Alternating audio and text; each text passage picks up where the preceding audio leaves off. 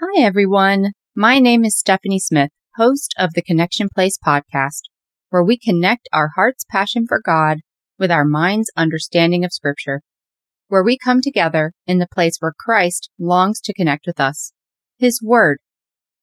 All right, all right, here we are at the fourth and last Sunday of Advent, Christmas Eve, in fact, and so far we've covered all of Luke chapter one and the first twenty-four verses of Luke chapter two. We've learned all about the prophetic words and encounters surrounding the births of John the Baptist and Jesus, and we've witnessed the actual births of John the Baptist and Jesus. You might think we've covered everything when it comes to Jesus' birth, but there is more. Before we dig in, I'd invite you to go back and catch up on the previous episodes in this Advent series if you haven't yet. So let's dive deeper into chapter two, where we discover and hear from a couple of people who are very excited about the arrival of the Messiah. We'll start in verse twenty-five, and we'll meet Simeon. At that time, there was a man in Jerusalem named Simeon. He was righteous and devout and was eagerly waiting for the Messiah to come and rescue Israel. The Holy Spirit was upon him and had revealed to him that he would not die until he had seen the Lord's Messiah. That day, the Spirit led him to the temple. So when Mary and Joseph came to present the baby Jesus to the Lord as the law required, Simeon was there. He took the child in his arms and praised God, saying, "Sovereign Lord, now let your servant die in peace as you have promised. I have seen your salvation, which you have prepared for all people.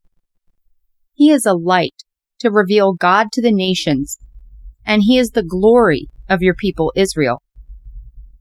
Jesus' parents were amazed at what was being said about him. Then Simeon blessed them, and he said to Mary, the baby's mother, "This child is destined to cause many in Israel to fall, and many others to rise. He has been sent as a sign from God, but many will oppose him. As a result, the deepest thoughts of many hearts will be revealed, and a sword will pierce your very soul." Okay, so let's zoom out and see what's happening here in the text before we try to analyze anything. Luke introduces us to a righteous and devout man named Simeon. He, like many others, has been waiting eagerly for the arrival of the Messiah to save Israel. The Holy Spirit comes and reveals to him that he would not die until he had actually put his eyes on the Messiah. Then, the Holy Spirit leads him to the temple. As it turns out, Mary and Joseph were also in the temple at the same time, dedicating Jesus to the Lord. Simeon saw Jesus, held him in his arms, and exclaimed a prophetic proclamation that he had seen God's salvation and that Jesus will be a light to the nations. Both Mary and Joseph were, naturally, amazed at what was being said by Simeon about Jesus. Then Simeon blesses them and says to Mary some things that are simultaneously encouraging and troubling about Jesus' destiny. All right, so who exactly is Simeon? The text tells us that he is a man from Jerusalem, that he is righteous and devout, and that he is eagerly awaiting the arrival of the Messiah. We don't know any more details about him than that, but that's really all we need to know. Here, Luke is pointing out what makes him an accurate representative to be chosen for such a moment in time as this: his character, righteous and devout, and his hope for the Messiah. The text says he is eagerly waiting for the arrival of Israel's rescuer. So in this case, the Holy Spirit is in a sense rewarding these aspects of Simeon and telling us as readers today that the type of person who will truly get to know Jesus is one who is righteous, devout, and eager to meet him. But before you get discouraged thinking, "I'm not righteous enough, I'm not devout, what does eager even mean?" let's take some comfort from everything we've learned so far in studying these first chapters of Luke. God has involved many types of people to this point in the birth of Jesus, and we still have one more to learn about after Simeon. We've learned that Jesus is the good news of great joy for all people. So if you feel like you don't match up with Simeon here, that's okay. God still sees you. Jesus still wants to connect with you. And I would argue the very fact that you're here listening to these words right now means that you are eager to connect with Jesus too. All the same, Simeon has been chosen here as a witness and representative of the Jewish people to encounter the Messiah they've all been waiting for. And so we have here yet another miraculous encounter connected with the story of Jesus' birth. But this time it's not an angel, it's the Holy Spirit himself. Again, this was a big deal during those days when not anyone and everyone who believed had access to the Holy Spirit. That time just hadn't come yet. So Simeon encounters the Holy Spirit, and the text tells us that the Holy Spirit reveals some pretty exciting information to Simeon. I wish we knew more about how exactly the Holy Spirit reveals this. Is it through a voice or words, through a vision or a dream? We don't know, but we do know that the Holy Spirit lets Simeon know that he will not die until he sees the Messiah for himself. For someone who is eagerly awaiting the Messiah, what could bring greater joy? Then the Holy Spirit leads Simeon to the temple, and guess who else is also heading to the temple at the same time? Yep, that's right, Joseph, Mary, and Jesus. This is during the time of purification and dedication to the Lord, so Jesus is about a month and a half old here based on what we learned in the previous episode. Simeon clearly recognizes that Jesus is the Messiah that the Holy Spirit promised he would see, because the text jumps right to Simeon holding Jesus in his arms and prophesying over him. He praises God and he says, "Sovereign Lord, now let your servant die in peace as you have promised. I have seen your salvation, which you have prepared for all people. He is a light to reveal God to the nations, and he is the glory of your people Israel." I just love how the Holy Spirit not only makes good on his promise to Simeon, but he also gives Simeon a word to speak over Jesus, a word that sheds even more light on the significance of who Jesus is and will be. Simeon says he can now die in peace as God promised, which is pretty awesome in and of itself, because who doesn't want to die in peace? What a sweet gift that God has given Simeon here, showing that God sees Simeon, sees his love and devotion, his heart for the people of God. It's a beautiful thing and something we see often throughout the scriptures, that God indeed loves to bless his people. It is an interesting thing, though, that a promised death of peace can be considered a blessing, when most of us would probably think that dying would not be a blessing. It's a good reminder for us that not all blessings are going to look like the way we think, but they are still blessings nonetheless. Simeon then says these things about Jesus, that he is God's salvation prepared for all people, he is a light to reveal God to the nations, and he is the glory of God's people Israel. Jesus is salvation, light, and glory. Salvation, again, meaning to save all of us from the wretchedness of sin. Light, to reveal God to the nations, which means he's going to make God known to those who don't know him yet. And glory. Jesus is the glory of those people who do know God already and are known and set apart by God. He is what they've been waiting for. So again, we see in just a few words how Jesus is really here for some specific purposes, and that those purposes are meant to touch all people. Those people who haven't known him yet, those people who know he's coming and are waiting for him, and all people, because all people need salvation from sin. Mary and Joseph continue to be amazed at these things being said about Jesus. I can imagine that, no matter how much you know that Jesus is the Son of God, and that means some pretty incredible things, that experiencing so many prophetic moments about your son probably never gets old. Then Simeon blesses them and has a second prophetic proclamation. He says to Mary, which the text makes a point to tell us is the baby's mother, he says to Mary the following things. "This child is destined to cause many in Israel to fall and many others to rise. He has been sent as a sign from God, but many will oppose him. As a result, the deepest thoughts of many hearts will be revealed, and a sword will pierce your very soul." This time, the prophetic proclamation isn't so warm and fuzzy. There's definitely some warning in here, too. Through the Holy Spirit, Simeon tells us that Jesus, is destined to cause many in Israel to fall and many others to rise. This means that the people of God will encounter Jesus and have to make a choice about him. Do they accept that he is the Messiah they've been waiting for? Or do they reject him? He has been sent as a sign from God, but many will oppose him. Again, Jesus being the Son of God will not mean all roses and butterflies and rainbows. There will be pain, suffering, and opposition, because people will either not recognize him for who he is, or they will be threatened by him. Many in power, in particular, will not appreciate Jesus and the authority he claims. They will go against him because they don't like or believe in him. Simeon continues and says that as a result, the deepest thoughts of many hearts will be revealed. The simple truth is that Jesus doesn't leave much room for you to be neutral about him. He either is or he isn't who he claims to be. And these claims will cause people to confront what they believe in the deepest part of themselves. We know this is still going on today. Then Simeon says to Mary, "A sword will pierce your very soul." Talk about heavy. If I'm Mary, to this point I've only heard great and wonderful things, but now this is probably going to give me some pause. What is Simeon saying when he says, by the Holy Spirit's revelation, that a sword will pierce Mary's soul?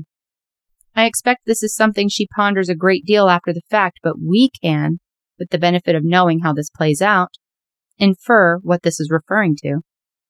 Mary's son will suffer during the years of his public ministry at the hands of those who reject and oppose him, and he will die a brutal and undeserved death on the cross. And Mary will witness it all. For a mother's heart, I'm not sure there is greater suffering to behold. All right, so that's Simeon.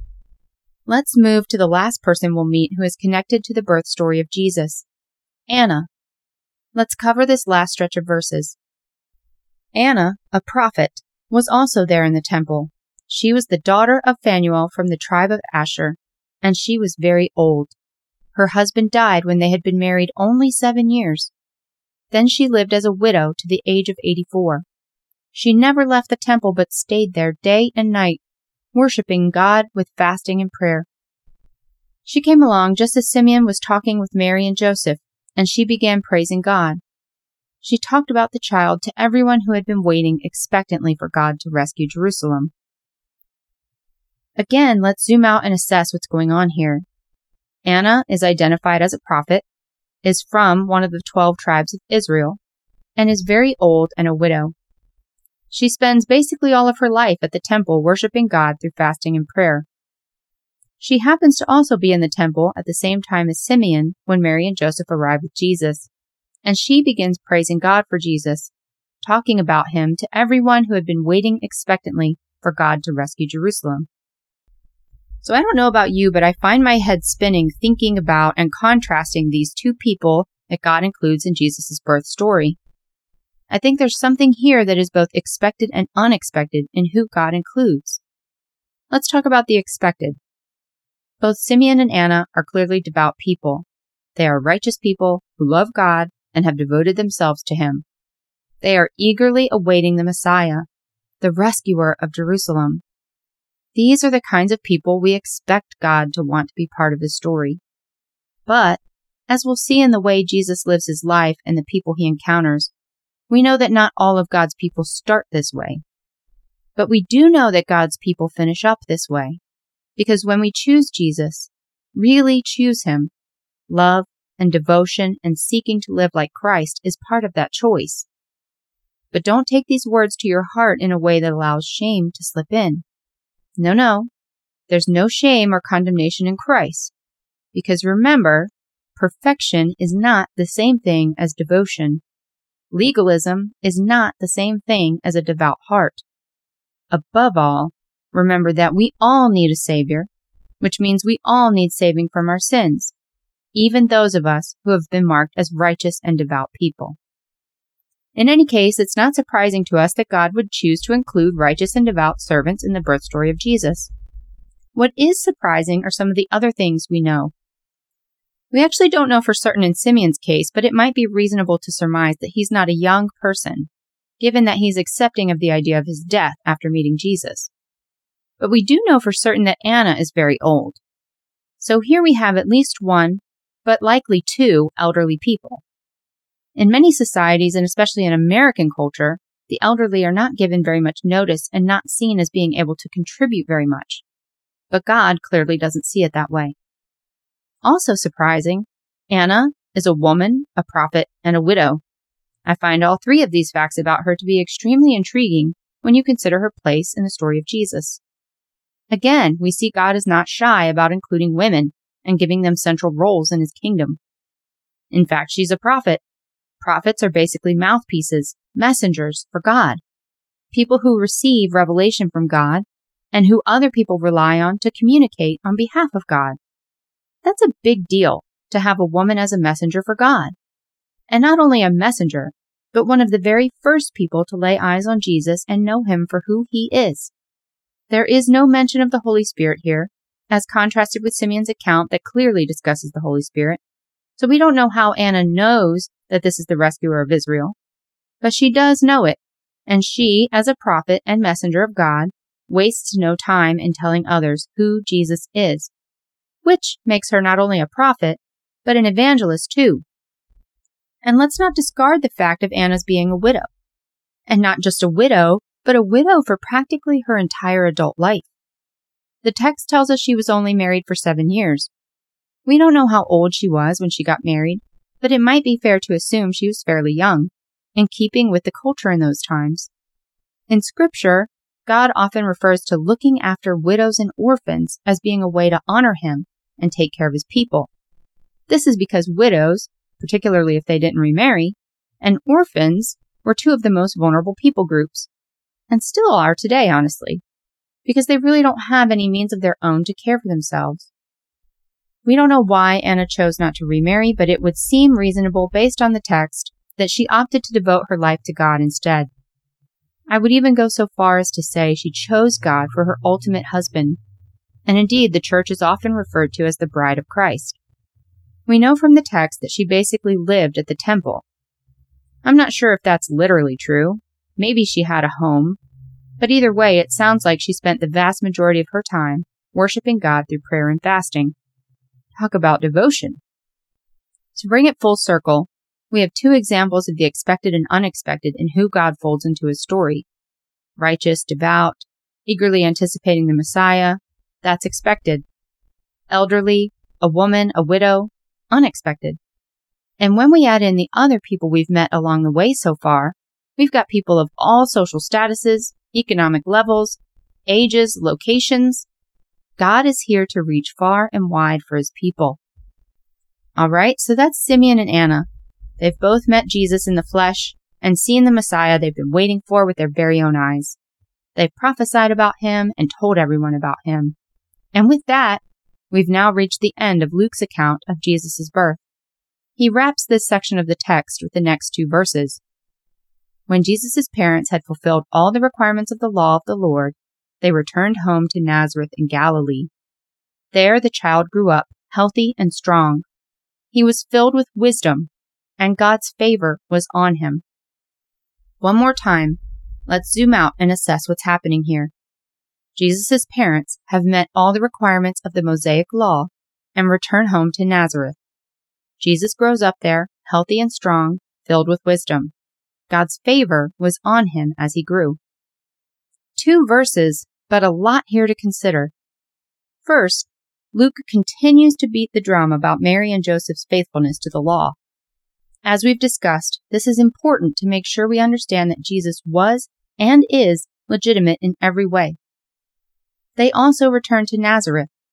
We'll discover later through the way others speak about Nazareth that it's probably not known for being an amazing place. In fact, when considering Jesus, the people say, "Can anything good come from Nazareth?" But nonetheless, this is where Jesus grows up. Again, this solidifies that humility is really important to God, and that humble circumstances do not necessarily reflect the treasure contained therein or how deeply God loves and cares for us. Then we basically more or less skip right over Jesus' childhood with this last verse. We understand that Jesus grew up healthy and strong, that he was filled with wisdom, and that God's favor was on him. I know for sure that I'd love to know what Jesus was like as a child. Was he strong-willed, sweet, obedient, mischievous? We know he didn't sin. He lived a perfect life. Yet, it's hard to imagine any child living perfectly. So was he really a perfect angel, growing up due to the favor of God being on him? Or perhaps he still made mistakes and messes and could be a difficult child without actually sinning and while still having God's favor. This makes more sense to me as a mother watching my own children grow. In any case, these things about Jesus growing up, healthy and strong with wisdom and in God's favor, are absolutely wonderful prayer points for each of us who are parents to pray over our own children. Honestly, they're great prayer points for any one of us. I appreciate God giving us this sort of model in just a few words of how we can pray for our kids and one another. All right, that's a wrap on my insights and questions for this episode. Time for some fun commentary facts. According to the Expositor's Bible Commentary, the unabridged version, for Luke, in verse twenty-five, another rendering of Simeon waiting for the one who would rescue Israel is that he was looking for the consolation of Israel. Consolation in this usage is capitalized as a title.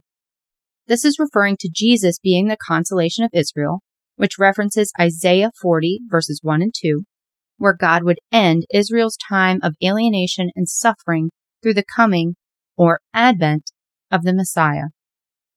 Speaking of Advent, before we wrap today's episode, there's one more reminder that this is an Advent series, and the theme for today, the fourth and final Sunday of Advent, is, appropriately, love.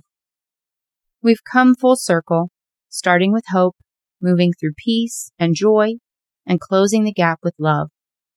Remember that for God, the greatest commandment is to love, to love Him and to love people.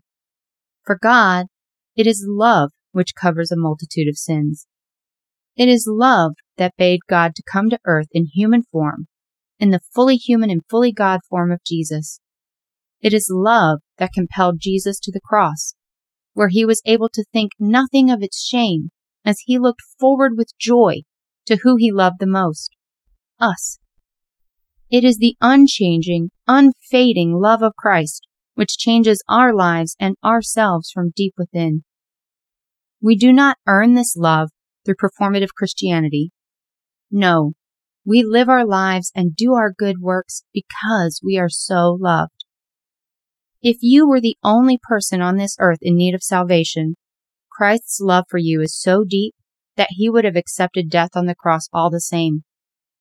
It is only in knowing that God's love could never be more or less that we can love others in return with the same kind of abandon. The phrase, all we need is love, is a true statement after all, because Jesus is love, and his love, an example of how to love, truly is all we need. One more note on love. I have absolutely loved digging deep into these first chapters of Luke with you. The Word of God is such a treasure, with depths to explore, and I'm grateful I've gotten to do that with you. Thanks again so much for listening. I hope today's episode has blessed you and encouraged you in your pursuit of Jesus through His Word. See you next time here at The Connection Place.